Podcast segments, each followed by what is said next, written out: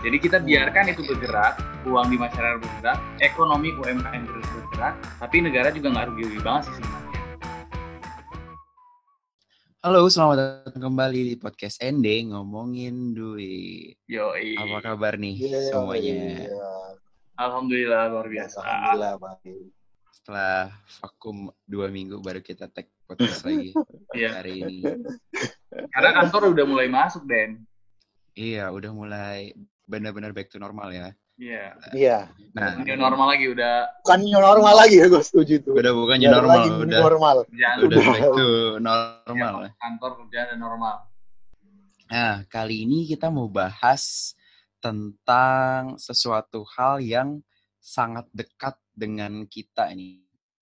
Waduh, Nih, apaan tuh? biasanya uh, ya harusnya semua orang ini familiar ya maksudnya bukan sesuatu hal yang tabu lah gitu. Ya. apa nih kira-kira pajak? Wah, waduh bicara Pasti kalau Kalau orang kalau bahasa pajak tuh bahasa Medan itu pajak itu pasak loh artinya. pasak. Ya, pasak loh. iya iya benar benar benar benar mau ke mana? Mau ke pajak? Pasar maksudnya ya? Pasar maksudnya bukan. Nah, bukan sebelum kita iya sebelum kita masuk ke topik utama kita ke pajak sebenarnya ada akhir-akhir ini tuh gue sering baca berita yang berkaitan dengan pajak gitu yang mungkin eh, banyak orang terutama di masa pandemi ini juga bakal ngerasain dampaknya lah gitu ya yaitu tentang eh, Bu Sri Mulyani sekarang lagi gencar untuk uh, menarik pajak dari Netflix atau uh, industri digital lain. Jadi nggak cuma Netflix, ada Facebook, ada Ya, Google dan lain-lain sebagainya. YouTube tuh terutama podcast yang lagi Nah, kita pakai harusnya ditarik juga ya.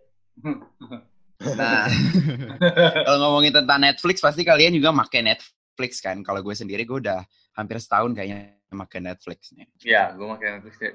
Gue udah baru beberapa bulan sih, belum genap setahun sih kayaknya. Hmm, gue juga belum belum. Gua pernah sih tapi sekarang udah enggak. Karena ditarik pajak. enggak, enggak. Karena Duit lagi gak ada duit jadi makanya stop langganan dulu. Di cut dulu ya, bisa di cut ya jadi ya. Cut dulu. Iya, gue juga sebenarnya jarang pakai Netflix sih agak rugi juga sebenarnya. Kalau gue Iya. langganan terus. Sama sih deh. Mm-mm, Lebih jadi sering YouTube nggak sih? Bukannya YouTube, podcast. Iya. iya YouTube podcast. Kalau gue karena diblokir sama provider ya, jadi nggak bisa. Iya, salah satu provider. Iya sih. Nah, eh, jadi tuh dari yang gue baca, Netflix itu bakal ditarik pajak. Dampaknya apa sih? Dampaknya itu karena yang ditarik itu yang gue baca itu PPN ya sing ya. Kalau salah. PPN betul. Jadi peraturan yang udah established yang pajak digital yang eh, pajak yang akan ditarik eh, ke industri digital itu Value added tax. PPN saat ini. Jadi kalau PPN itu ya kan value added tax atau pajak pertambahan nilai. Jadi pasti eh, semua orang lah gue yakin pernah namanya ngerasain bayar PPN. Nah PPN itu kan eh, pajak pertambahan nilai itu kan eh, ada saat kita membeli sesuatu barang ya biasanya kalau misalnya kita ke supermarket terus kita lihat struknya tuh ada tulisan PPN 10%. Nah berarti kita tuh Yes, yes. bayar pajak eh, PPN atas barang yang kita beli gitu ya Sing ya. Hmm. Nah, sebenarnya kenapa sih eh, apa Direktur Jenderal Pajak atau Bu Sri Mulyani atau Kementerian Keuangan saat ini eh, gencar banget yang namanya narik pajak dari industri digital terutama kira-kira kenapa sih? Kalau dari kacamata gue sih karena memang memang lagi pertama lagi butuh dana ya dan ya. Di tengah pandemi ini kan ya sebisa mungkin kita memanfaatkan lumbung dana atau potensi penerimaan dari mana pun kan termasuk dari dunia digital ini gitu. Yang kedua, ke depannya memang kita nggak udah nggak main konvensional lagi, tapi kita sudah main di, di digital gitu ya. Jadi otomatis dari Direktur Jenderal Pajak juga menurut gua mungkin akan ngarah ke sana juga. Yang dulunya kita mungkin buka toko, sekarang sudah ada eh, e-commerce kayak gitu. Yang tadinya kita layanan-layanan ser- serba tatap muka, bertemu orang, sekarang kan serba email, WhatsApp dan semacamnya gitu. Memudahkan, tapi aturannya belum ada yang mengatur itu gitu kan. Nah, maka dari itu kayaknya Kementerian Keuangan ataupun Direktur Jenderal Pajak sendiri akan ngarah ke sana gitu. Apa yang dia Jadi sebenarnya layanannya sama seperti layanan-layanan pada umumnya yang kita alami sekarang sih kalau menurut gua. Cuman bedanya yaitu via digital aja.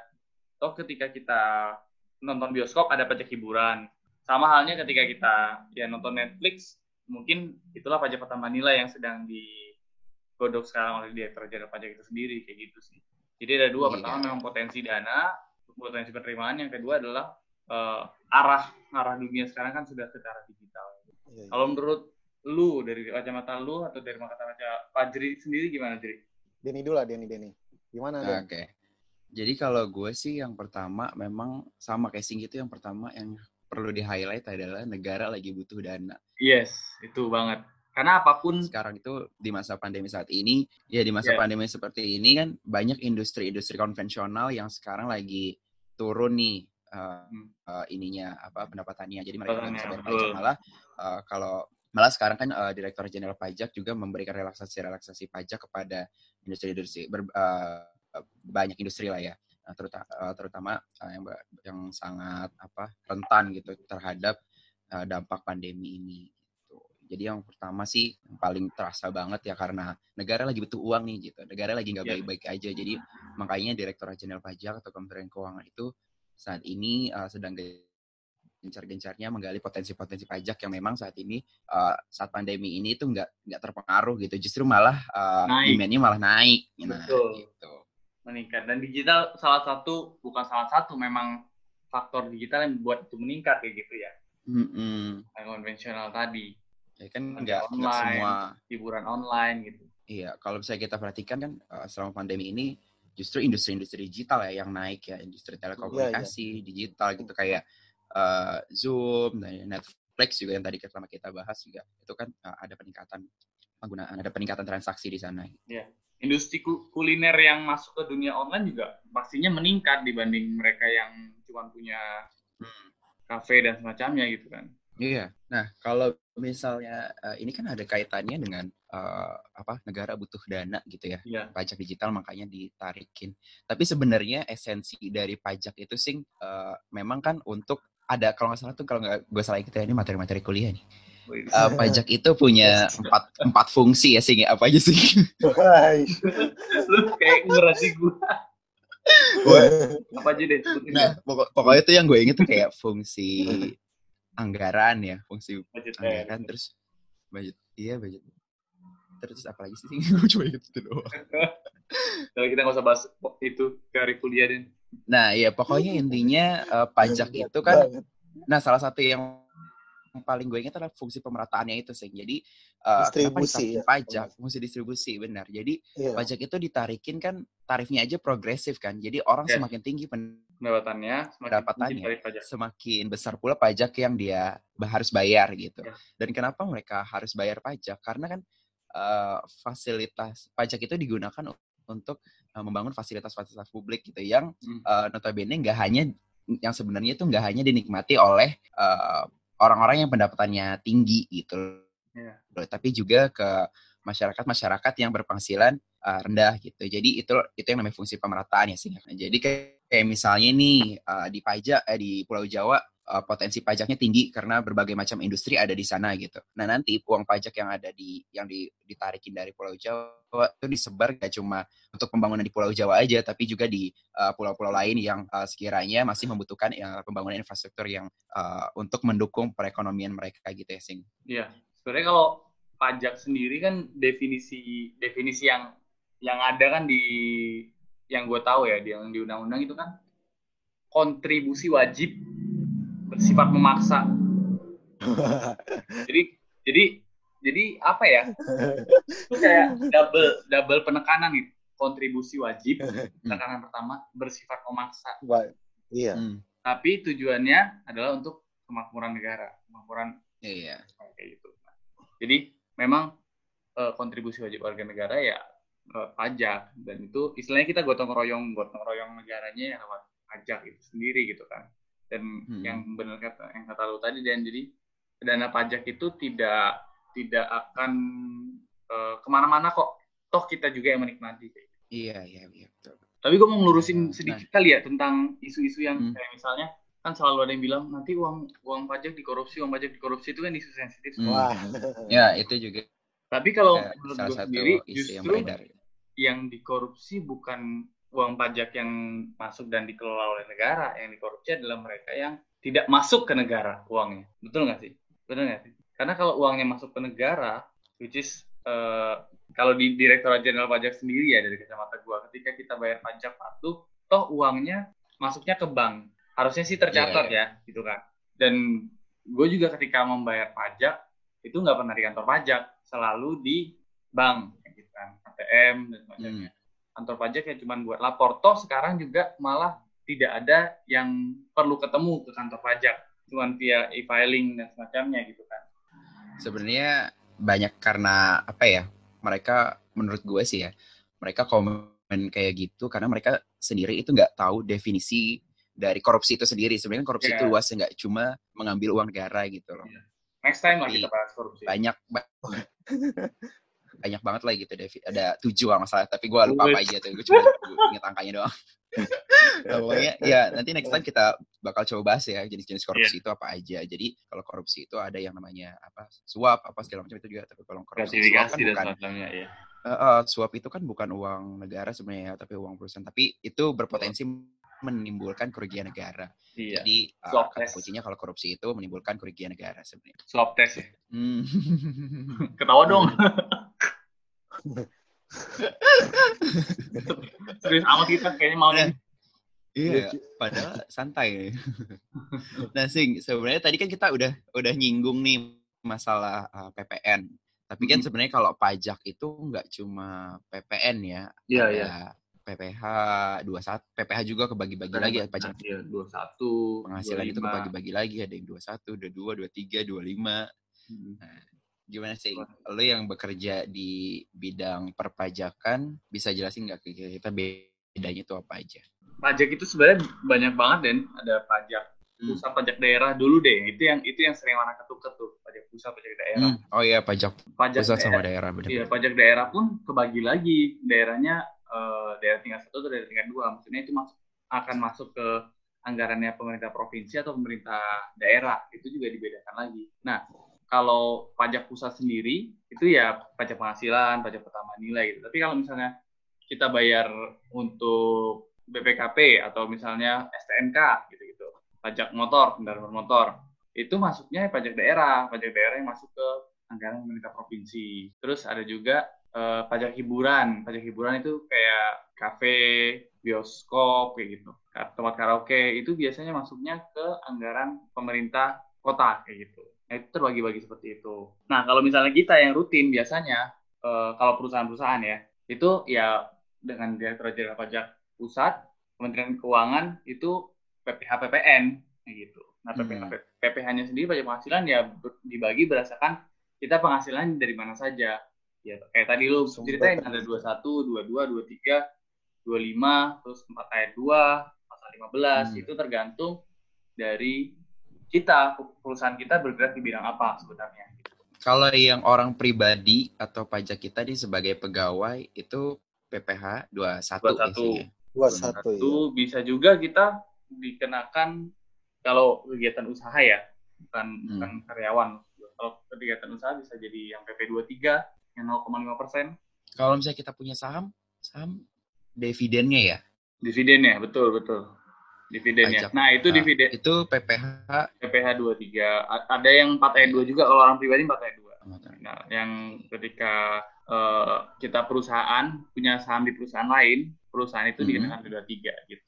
Okay. Jadi memang terga kita jadi pajak penghasilan itu bergantung dari penghasilan kita dari mana aja. Kayak misalnya contoh uh, gua karyawan, terus hmm. gua kan dapat PPH 21 kan yang yeah. setiap bulan. Ternyata gue punya usaha juga usaha gue belum sampai 4,8 miliar. Nah, itu gue bisa jadi dikenakan PP 23 juga pajak final hmm. gitu. Terus selain itu juga misal gue menyewakan kendaraan juga, sewa kendaraan. Gue bisa jadi dipotong PPh 23 oleh lawan transaksi gue kayak gitu, gitu. Itu jadi tergantung tergantung kita hasilnya dari mana aja. Iya, kuncinya adalah penghasilannya ya, sumber penghasilannya. Sumber penghasilannya, transaksinya gitu. Nah, kalau uh, pasti kan pendengar kita ini mayoritas banyak nih yang pegawai yang saat ini jadi pegawai gitu. Pegawai uh, ya. Kalau PPh 21 uh, itu dasar peng, ada yang namanya dasar pengenaan pajak ya sih. Jadi misalnya gaji kita hmm. katakanlah uh, 6 juta sebulan gitu. Nah kan nggak 6 juta 6 jutanya langsung dikali Iya. tarif Betul. pajak gitu ya sehingga nggak gitu uh, cara ngitungnya kan. Ada PTKP-nya Cara dulu. Ada yang namanya PTKP. PTKP itu apa? Iya. Penghasilan Tidak kena pajak. tidak kena pajak. Tidak kena aja. Duh, udah lupa. Padahal itu itu setiap setahun Ada sekali tidak? pasti ada di ini di bukti potong kita PTKP. Mm, Iya. Tapi lupa memang Tiap karena tahun setahun ada sekali. bukti potong. Nah, kalau apa PTKP, Iya. PTKP itu atau pa- apa penghasilan tidak, Penghasilan tidak kena pajak. itu kan uh, jumlahnya berapa sih saat ini yang Saat 2020? ini 54 juta setahun, which is Nah, empat Itu bagi yang jomblo ya. Iya bagi yang itu jomblo, bagi yang betul. jomblo betul banget. Betul. Kalau gue PTKP-nya ada beda ya. iya lo PTKP. Beda. Pokoknya kalau ngomongin pajak sebenarnya uh, banyak ya item-itemnya gitu. Iya banyak, luas banget sih itu. Cuman gue tertarik nih mau obrol- obrolan PTKP. Jadi kemarin gue sempet diskusi ya sama temen Hmm. di kantor. Jadi ngomongin masalah eh, zakat dan masalah pajak juga waktu itu. Wah. Jadi eh, ada kemiripan antara pajak dengan zakat. Gitu kan. Iya. Kalau kalau kalau di di zakat itu kan kita kenal namanya nisab. Mm-mm. Batasan kita Iya. harus keluarin zakat gitu kan. Jadi misal Iya. kalau emas kita punya berapa gram emas minimal, kita akan harus mengeluarkan zakat mal, ya kan. Kalau Hmm. peternakan kita punya berapa ekor kambing atau berapa ekor sapi, kita harus mengeluarkan zakat malnya kayak gitu kan. Tapi kalau di bawah itu kita tidak eh, perlu mengeluarkan zakat mal. Benar nggak sih? Koreksi ya kalau Iya, iya. salah ya. Benar kan? Begitu juga pajak, konsep pajak di Indonesia kalau nggak salah seperti itu juga. Jadi ketika penghasilan kita masih di bawah PTKP sebagai orang pribadi ya, maka kita ya nggak perlu bayar pajak. Tapi ketika sudah di atas itu, itulah yang akan dikalikan dengan tarif pajaknya. Kalau misalnya kita kan tarif pajak nih, tapi kalau ya zakat mal kita akan dikalikan dua setengah persen dari kelebihan Iya, harta kita. Itu yang harus kita zakatkan kayak gitu kan. Jadi hampir Hmm. mirip konsep zakat dengan konsep pajak. Ini diskusi gue dengan teman Konsepnya iya benar, mirip gue setuju. mirip banget. Ya gue setuju sih.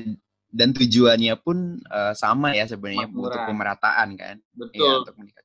Dan sifatnya juga sama dan sebenarnya zakat Apa juga kan wajib, Wajib. betul nggak? Ada di Hmm, rukun betul. Islam loh, ya kan? Hmm. Iya, iya, iya. Pajak ada di undang-undang Hmm, seperti itu. Undang-undang nomor 28 tahun 2000. seru banget ya ternyata uh, Ada kemiripan-kemiripan kayak gitu. ada kemiripan kemiripan antara zakat sama pajak. Cuma kan kalau zakat itu tarifnya flat ya dua setengah persen. Dua setengah persen betul.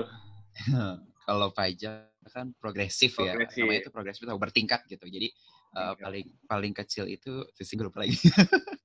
berapa sih berapa aja? Kalau PPK 21 sendiri 15. 5 persen. 5 persen. Eh lima persen, 5 persen. lima persen ya. 5 persen, 15, Lima- 25, lima. 30. Ah, lima persen, lima belas, dua lima, tiga 30. puluh. Jadi Iya. ya, jadi dihitung uh, semakin tinggi penghasilan kita, nah, semakin tinggi pula tarif tarif pajak yang dikenakan. Jadi lebih enak Iya. bayar pajak gede atau kecil?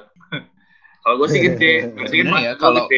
Kalau gue sih gede. Balik- iya. Iya benar, benar. Jadi buat kebanggaan tersendiri gitu ya. Lu bayar pajak berapa? Oh sekian.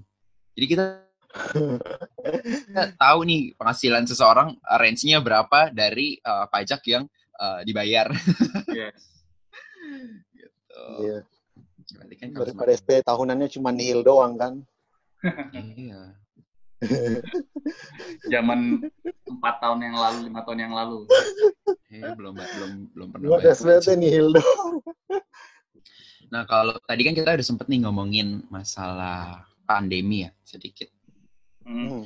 salah satu upaya yang dilakukan oleh negara atau Keuangan dalam hal ini adalah eh, menarik menggali potensi eh, pajak dari industri digital. Tapi kan itu itu eh, salah satu upaya upaya untuk apa ya istilahnya meningkatkan pendapatan negara. Nah, tapi eh, masalah negara sa- eh, masalah negara bahasa gue jadi masalah yang masalah yang dihadapi saat ini itu kan iya masalah kita bersama.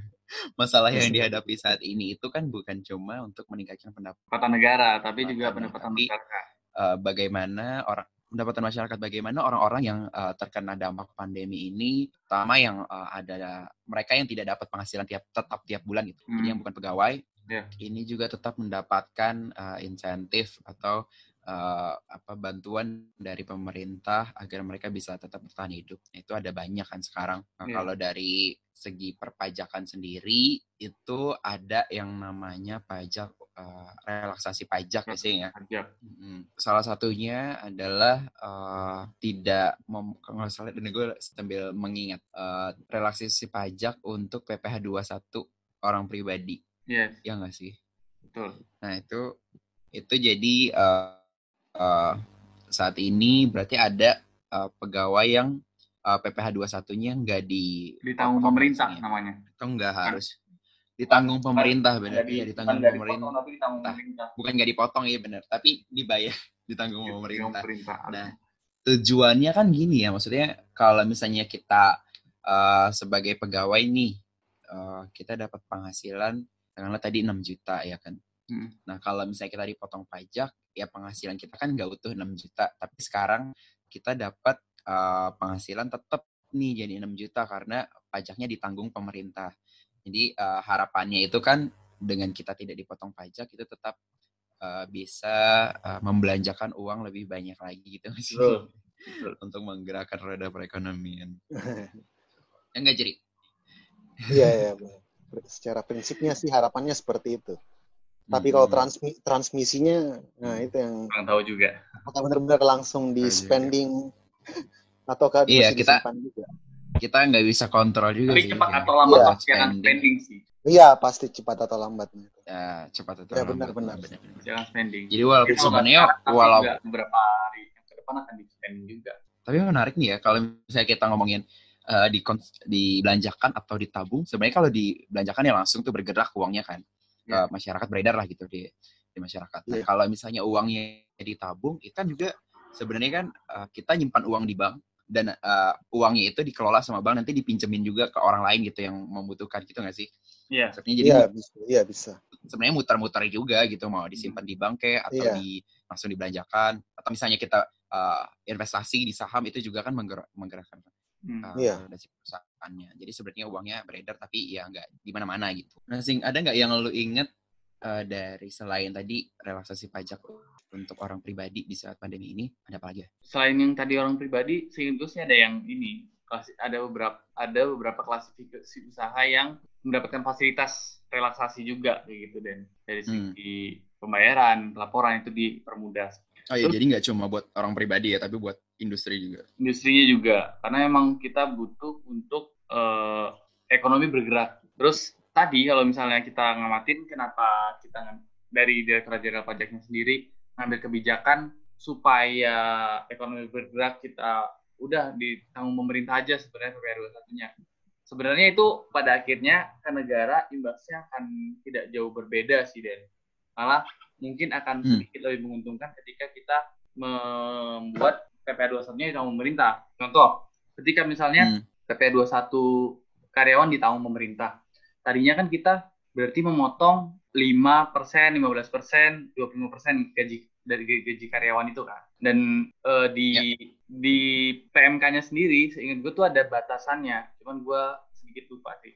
Ada batasannya berapa ke bawah yang akan ditanggung pemerintah, berapa ratus juta ke bawah per tahun yang akan ditanggung pemerintah. Nah, ketika itu 200 juta bukan ya? 200 juta betul, brutto 200 di juta. Berarti kan Hmm. kalau 200 juta ke bawah kan sekitar 5 sampai 15 persen kan, yang kenanya, Iya. yang akan dikenakan tarifnya 5 sampai 15 persen. Nah, kalau uang itu pun masuk ke dalam kantongnya si karyawan dan karyawan membelanjakan itu, negara masih untung dapat dari PPN, which is 10 persen. Oh, I see. Jadi kita Hmm, biarkan iya, itu iya. bergerak, uang di masyarakat bergerak, ekonomi UMKM ber- bergerak, tapi negara juga nggak rugi-rugi banget sih sebenarnya. Secara Iya, iya, iya. keseluruhan. Karena dapat 10 Iya, persen ya kayak gitu. Eh, karena dengan belanja itu ya tadi. Iya dan dan kenapa 200 juta ke bawah? Ya itu tadi sudah ada hitung-hitungan dari segi makronya dan sebenarnya Mm-mm. 5 sampai 15 persen kan. Dan mayoritas pasti masyarakat kita itu kan yang 5 persen lah kenanya, ya kan? Iya. Tidak 5 persen. Untuk yang eh, teman-teman yang UMR dan semacamnya itu kan 5 persen. Ketika dia dapatkan penghasilan tambahan dari pajak yang ditanggung pemerintah tadi, dia bisa puterin itu, negara dapat 10 persen. Tadinya negara cuma dapat 5 persen, sekarang dapat 10 persen dari PPN-nya. Oh iya. Jadi satu hal yang mau gue note gue sambil eh, lihat-lihat uh, peraturannya. Jadi si insentif terutama yang PPh 21 tadi ya untuk orang pribadi yang ditanggung pemerintah itu hanya untuk 440 bidang industri tertentu. Jadi kalau misalnya Yes. teman uh, pendengar mau ngecek PMK 44 ya, ya? Gue kok nggak motong pajak sih? Ya itu jangan-jangan nanti iya PMK bukan PMK 32. 23 Kedua tiga. 23 garing PMK 0 Coba deh PMK 44 kayaknya ada. garing 2020. ada Jadi update-nya saya nanti Itu PMK Oke, 23 udah bisa, di update atau kayaknya kayak lu-nya ditambah deh. Seingat gua. Ambil dicek lagi ya. Jadi misalnya eh, nanti teman-teman ngerasa eh kok gue tetap dipotong pajak ya? Jangan-jangan nanti bukan Ya, industri yang yang termasuk di dalam peraturan itu lagi gitu. Iya harus diperjelas lagi jangan sampai nanti. Ya harus cross cross check lagi, cross check lagi. Iya. Nanti Ya, nanti perusahaan. gue belum nemu nih tapi nanti pasti pendengar kita pas pada nyari lah pokoknya Iya. ada peraturannya ya. Nah tadi kita udah ngomongin PPH pasal 21 terus ada eh ini yang gue baca Iya betul Den. ada PMK 44. Sorry, gua gua tadi 44 ya terbaru ya. Oke. PMK 44 itu Nah. dia eh, menambahkan jumlah KLU klasifikasi usahanya. Jadi ada beberapa Hmm. klasifikasi. Jadi yang awalnya kan cuma 440 ya.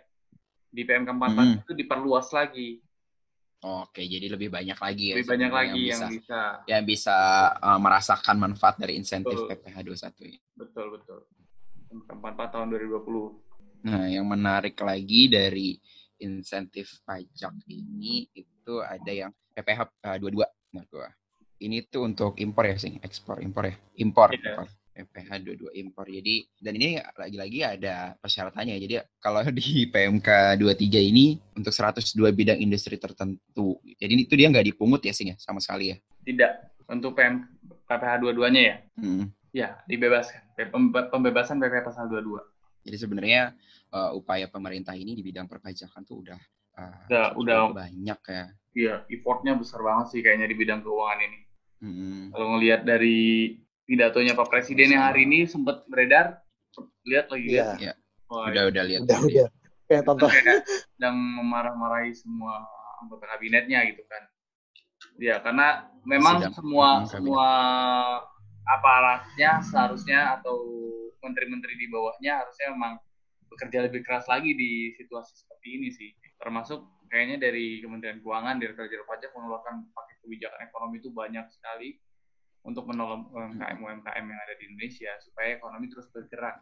Yang kedampak memang nggak sedikit, banyak banget. Dari mulai orang tua yang ke PHK, anaknya nggak bisa sekolah, kayak gitu kan. Nah, yang nggak bisa sekolah, nggak bisa sekolah, putus sekolah. Jadi kayak Mm-mm. panjang ini nanti ketika misalnya ini nggak berakhir. Jadi komen jadi apa ya komen. Apa sih tadi apa? Gue masih itu ya apa? Yang terkait ini apa? Eh, relaksasi ini tadi yang apa? Yang impor. Nah ini ya Mm-mm. kalian maksudnya kan kalau sepema- sepemahaman gue kan impor kan eh, ketika di apa pajaknya dipermudah kan berarti impor eh, akan lebih mudah ya masuknya. Maksudnya di sini takutnya apa ada mispersepsi maksudnya Oh, kira-kira kenapa ya maksudnya malah pajak impornya dimudahkan? Kan itu malah akan maksudnya mempermudah impor secara garis besarnya. Maksudnya kalau di di situ ada maksudnya klasifikasi industri ataupun misalnya apakah untuk bahan baku pendukung ekspor kita atau bagaimana sih maksudnya? Karena kan kalau dilihat sepotong seperti itu kan kesannya bahwa di tengah pandemi seperti ini kok malah barang impor dimudahkan. Atau kalau nggak salah kaitannya itu juga juga dengan apakah terkhusus untuk barang-barang terkait alkes kalau nggak salah saya pernah baca ya apakah terkait hal itu atau gimana? Ada yang pernah dengar nggak? Yang lagi kan- buka lagi Ada buka peraturan gue pernah dengar sih itu. ada klasifikasi Jadi, eh, usahanya juga hmm. jadi jadi nggak semua nggak semua barang. Sama sama Iya, seperti itu, tadi. sama eh, ada ada ada klasifikasinya ekspornya. juga ya? Ya itu. Alat kesehatan obat-obatan kebutuhan pokok dan semacamnya. Itu, itu ada ada klasifikasi usahanya. Di lampiran PMK 44 seingat gue sih ada. Pan- panjang pasti iya. Panjang Nah, banget iya, ya, jadi- panjang banget ratusan bahkan sampai ribuan kalau Iya. kita gabung semua pasal-pasal itu ada klasifikasi usahanya Nah, jadi kan kalau di masa pandemi ini apalagi waktu awal-awal kemarin kan uh, sempat tuh yang namanya uh, tenaga medis kurang APD terus masih Iya. susah dicari di mana-mana. Nah, sebenarnya dengan impor itu kan uh, mempermudah kita gitu, terutama untuk uh, apa produk yang memang di Indonesia tuh sedikit gitu tingkat produksinya. Iya. Jadi kita perlu impor gitu. Kayak alat-alat kesehatan tadi. Nah, itu makanya dipermudahlah uh, apa namanya prosedur impor dan pajak dikasih insentif uh, pajak di PPh 22-nya juga gitu ya. Kayaknya sih kalau gue tangkapnya harusnya begitu harusnya ya harusnya keras itu Ya. arahnya memang arahnya seperti itu Uh, untuk ke untuk mulai dari mempermudah. peraturan seperti itu arahnya Mm-mm. jadi siapa nih yang mau ngasih uh, closing statement dari obrolan kita malam ini? Conclusion kayaknya dari masing-masing aja kayaknya Den. Kalau gue sih kayaknya obrolan kita malam ini kita mm -hmm. cukup uh, dapat banyak lah dari ntar dari obrolan kita malam ini nih. Yang gue tangkap negara itu memang lagi butuh kita untuk kerjasama sih, nggak cuma dari aparatur sipil negaranya, nggak cuma dari pemerintahnya, tapi juga dari seluruh masyarakat Indonesia. Kalau melihat dari kebijakan-kebijakannya kan sudah cukup banyak kebijakan-kebijakan yang mencoba untuk menor mendorong perekonomian kita untuk terus bergerak ya. Tinggal kitanya uh, siap atau tidak untuk mendorong juga atau menggerakkan roda perekonomian, tapi tetap menjaga kesehatan gitu. Yeah, roda yeah. ekonomi bergerak, tapi tetap protokol kesehatan dijaga gitu.